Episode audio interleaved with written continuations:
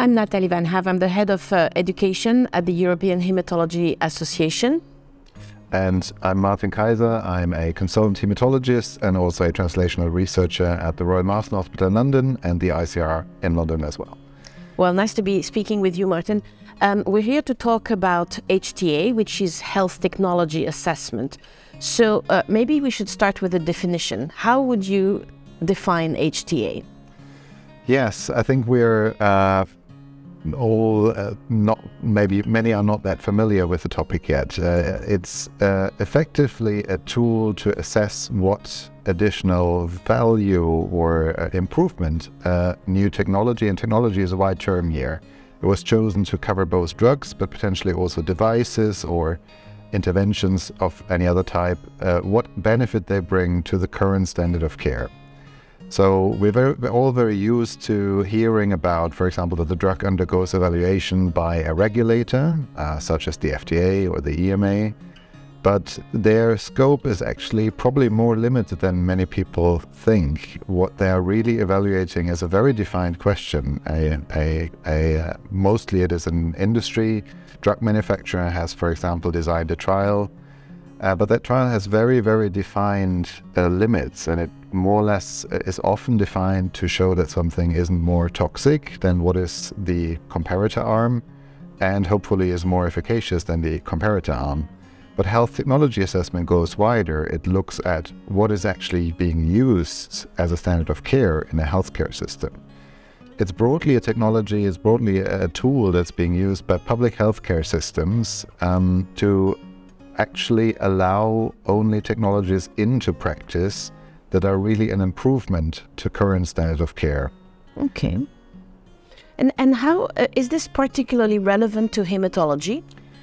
I think it is because um, we are, of course, in hematology, at least in, in many of our um, diseases that we're treating, especially in the on- oncological side, but more recently, uh, particularly also on the on the uh, non-malignant hematology side, seeing uh, very uh, huge improvements with new treatments, mostly systemic treatments, but also very innovative treatments, uh, gene therapies, cellular therapies. But they all um, are ultimately, of course, commercially developed and they all have a price. So the question that comes then in a public healthcare system is what does the public healthcare system spend its resources on? Uh, and it's, of course, very quickly a very emotional and often a very uh, political topic as well. But ultimately, I think it is in our all of our interests. It is something about fairness. The question is if uh, we, we can be very quickly getting fixated on certain numbers. It's probably not so much about the numbers, it's about the priorities that you set.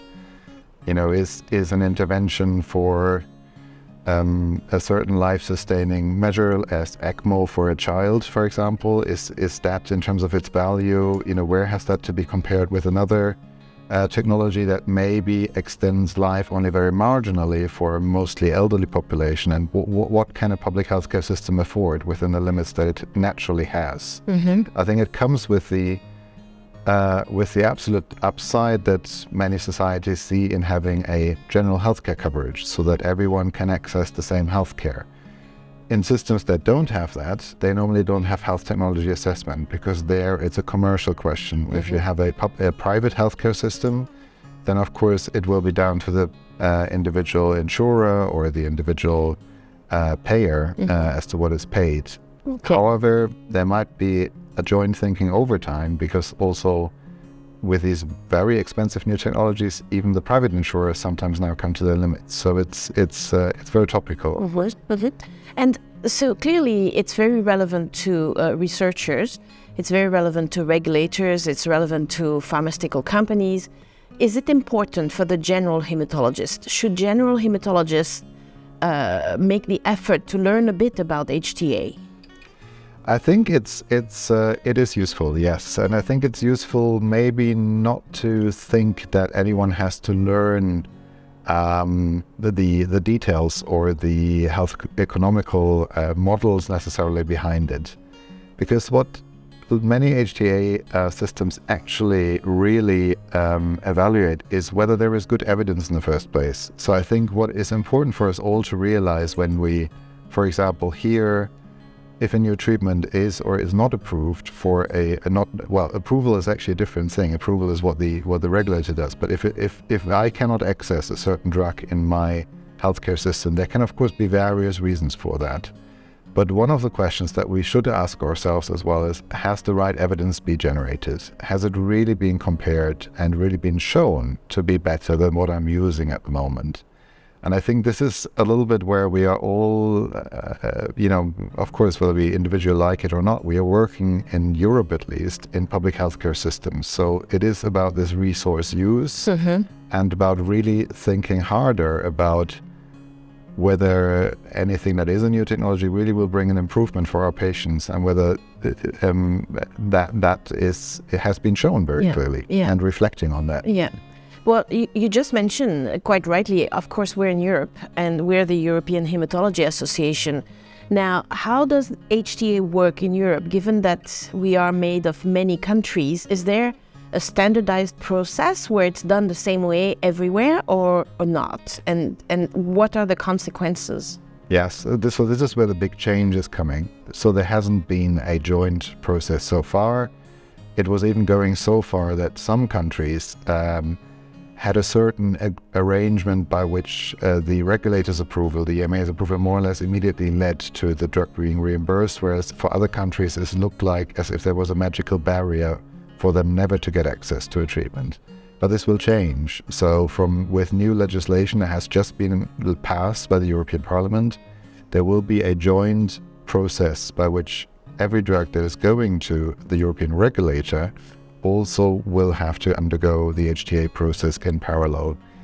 It will still mean that there is a big diversity between different countries because ultimately which drug is reimbursed is the budgetary responsibility of every single uh, uh, country in, it, in, in, within its budget. So no one can make a, a, central decision. But I think what the benefits could be, and I think we all have to brace ourselves. There will be have to be a learning process when this starts. It will be a new thing, but there could be a potential benefit in that there will be higher requirements for evidence to be generated.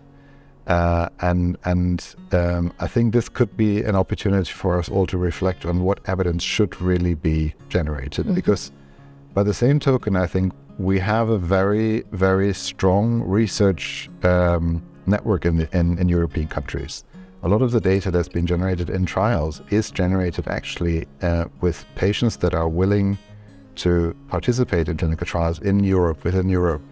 And maybe it's some opportunity for us to reflect on what should be tested in these trials, what should it really be compared against, so that then the joint approval process has a fairer comparison against what is a European standard, for example. Mm-hmm. So, this uh, process of health technology assessment happens towards the end of a, a very long process of uh, drug development, several phases of clinical trials, then the regulatory process, the drug approval. Is that causing significant delays in terms of uh, uh either a drug or a, a technology making it, uh, you know, becoming available to treat patients? I think the reality at the moment is unfortunately yes, it does often. But again, you, one can of course see this from different sides. One can, you know, equally ask the question, why does it do that? Because there are some treatments that are actually making it surprisingly. People are probably not paying a lot of attention to those, but they make it through the HT process relatively quickly. So if there is a drug that or an intervention that really brings a massive improvement over something that was not treatable before, it can often be uh, uh, relatively quick to pass the HTA process. But if we're honest, of course, many of the treatments are gradual improvements. And this is where the issue then comes in. How good is the evidence? And often it depends on the HTA process, and the European one is just about to start. So mm-hmm. we have to still see how that works. But there are other systems, for example, in the UK, where um, the system was governed by a body called NICE that has 20 years of experience. And there is quite a good estimation that the better the evidence is, the faster the HTA process is actually. Yeah. But linking to that, how does it work when you talk about rare diseases? I mean, we're in an era of precision hematology, and in hematology, there is an astonishing number of very rare disease. do you always have the evidence you need to make this HTA? And I'm not talking about the regulatory approval, Yeah. just in terms of HTA, to be able to say that this new drug is at least as good as whatever else was uh, was there before. Yeah, I think this is one of the bigger challenges that everyone is facing at the moment because we all know to generate the evidence alone, it will take a long time in rare diseases. Um, and uh, I think there are examples where at the moment we're seeing an unfortunate development that some of these drugs are not reaching Europe, for example. I think there are lots of joint interests and lots of joint efforts, including by EHA, but also by others, to to ultimately make this happen, to ad- advocate for this. But um, I think it needs often new solutions, and and I think at the moment it is probably not satisfactory for all of us. There will have to be solutions thought about, like real-world evidence collection. What can you compare data against? What is a good enough quality of data? A lot of what we're going to be facing f- in the future, I think, is discussions about what data do we have, how good is it, who holds it, how can we actually use it in a comparison, for example, uh, against a new intervention Mhm. in rare diseases. Yeah. And that brings to my mind another question. When you think about, um, and we're not talking about rare diseases anymore, but you think about uh, clinical trials, um, we know that sometimes patients that are enrolled in clinical trials are not always completely representative of the population that would most benefit from the drugs. I mean, to me, the example that comes to my mind would be in multiple myeloma, where many patients are very elderly, have renal complications, and clinical trials are often done in younger, slightly younger people. Yep. How valid is the HTA process in that case? We might see in the future, and this is, for example, in countries where this is running already for a longer time, that actually the the payers will only pay then also for the younger patient population. So I think this is something that we should take very, very seriously. That again, the evidence is really covered, and that is often, of course, not in our power, but I think there is really uh, something that we should consider about us, you know, all of us hematologists being more aware about and advocating for that there are trials that include the elderly, that include the frail patient as mm-hmm. well. Mm-hmm. Um, because it might otherwise end up that we see restrictions in what is being paid for. It might well be that the public payer says the evidence is only there for people under 65, and then really only under 65 will get access to that treatment. Mm-hmm. There might be a change over time, and we need to be all aware about uh, about that actually. So, uh, um, in this uh, HTA process, from what you tell me, it's very clear that you need a multidisciplinary team. Uh, you know, you mentioned data, so statisticians will be uh, hugely important, and that is already uh, probably a, a difficult process because, as we know, there's different types of statistics and different ways of assessing uh, results. But um, I'm thinking of ethics and the um, assessment of the social implication of health technology assessment. Does that happen as a as a routine? Uh, you know, is there's always someone there to make sure that um, there is not a bias in terms of the population that will benefit the most from uh, the the drug? That's a very interesting point. Um, I think what is clearly being considered is that patients do play a role in uh, the general scoping of the HTA process as well as physicians. Um, the the involvement of you know who these parties would be you know would it be ethicists etc who would really be um, governing the societal impact or, or evaluating that I think is less clear. In most of these processes, it is mostly about health economists, physicians, and some patient representatives. And I think that is probably one of the reasons why we should all know a little bit more about it because we can, we should get involved and we can get involved. Uh, w- how big that involvement will be will, of course, be in the first round be governed what, by what is passed now as legislation, and it might well need improvement over time. Yeah. But uh, but uh, to be aware of it is probably better, and to get involved uh, is better than actually just just to complain about it. Um, uh, there will de- definitely have to be a learning process.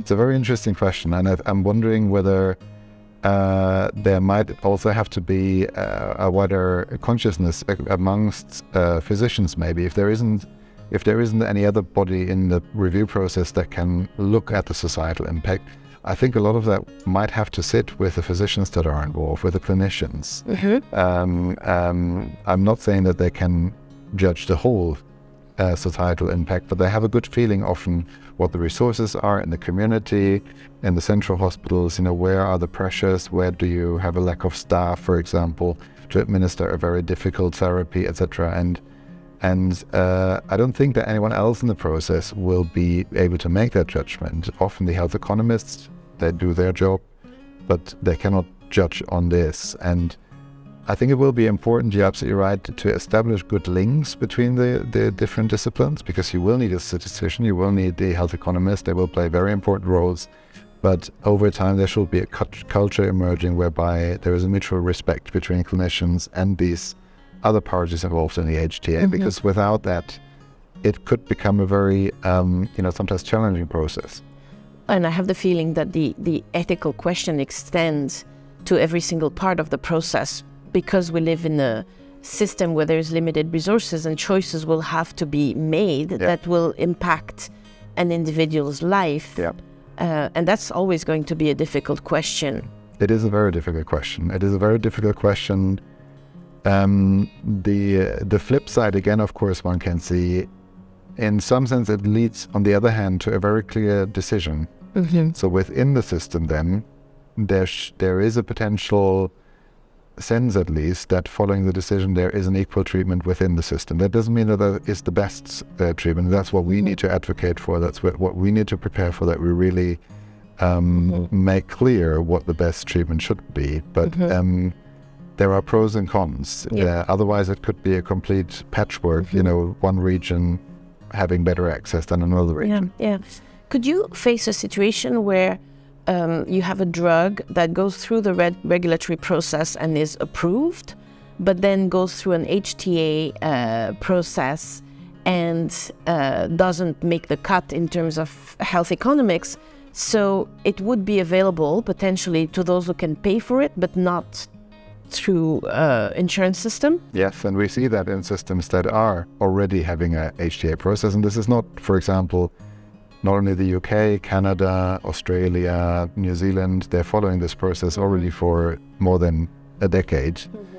Yes, this is a reality in these systems, um, and that is a challenge in itself. Um, um, but it's it's it also I think is important to exactly realize that. I think for many people, still the decision by the regulator, the EMA or the FDA, has looked as if, and, and I think a lot of the public uh, messaging that goes out there always seems to suggest to us that the regulator's decision already shows that it is better than standard care. Mm-hmm. That's, I think, um, that's really a realization that we all have to make. That's that's not the case. You know, they have looked at a very specific question only. Mm-hmm. And that brings me to my last questions. Um, do you think that HTA should be taught? more formally, even in medical school, or be part of the training of a, a specialist? Because it seems to me that it's going to be more and more at the core of care, especially in this era of precision hematology. Yeah, I think, and, and sometimes it might be actually just these fundamentals, mm. like understanding what the question is that a regulator answers and what the question is that an HTA evaluation answers. I think that should definitely be forming part of the training how much people then want to go into this regulatory uh, field deeper and understand what the health economic models are, etc. That's of course probably then going to be subspecializations, um, but I think a general understanding would be really, really important, and it should hopefully be an incentive as uh, many European countries are doing research to understand, for example, where should trials be done that uh, provide evidence that might not be answered in a regulatory trial. Uh, what could be a trial? Sometimes these are very simple trials. They are where can you deliver a treatment? Can you give it as a treatment that can be given at home rather than the hospital? These can be questions that can be huge for a public healthcare system, and they can lead sometimes to reimbursement, even if uh, you know in the first place it didn't because it used ho- uh, hospital resources. So I think uh, having that training to understand where is the unmet need and to get sensitized for how we use our healthcare resources is actually really going to be use, uh, useful and needed in the future. Well, thank you very much, Martin. I think this was a really interesting conversation, and uh, uh, I'm sure we're going to see more and more about HTA in the next few years. Likewise. Thank you very much for having me.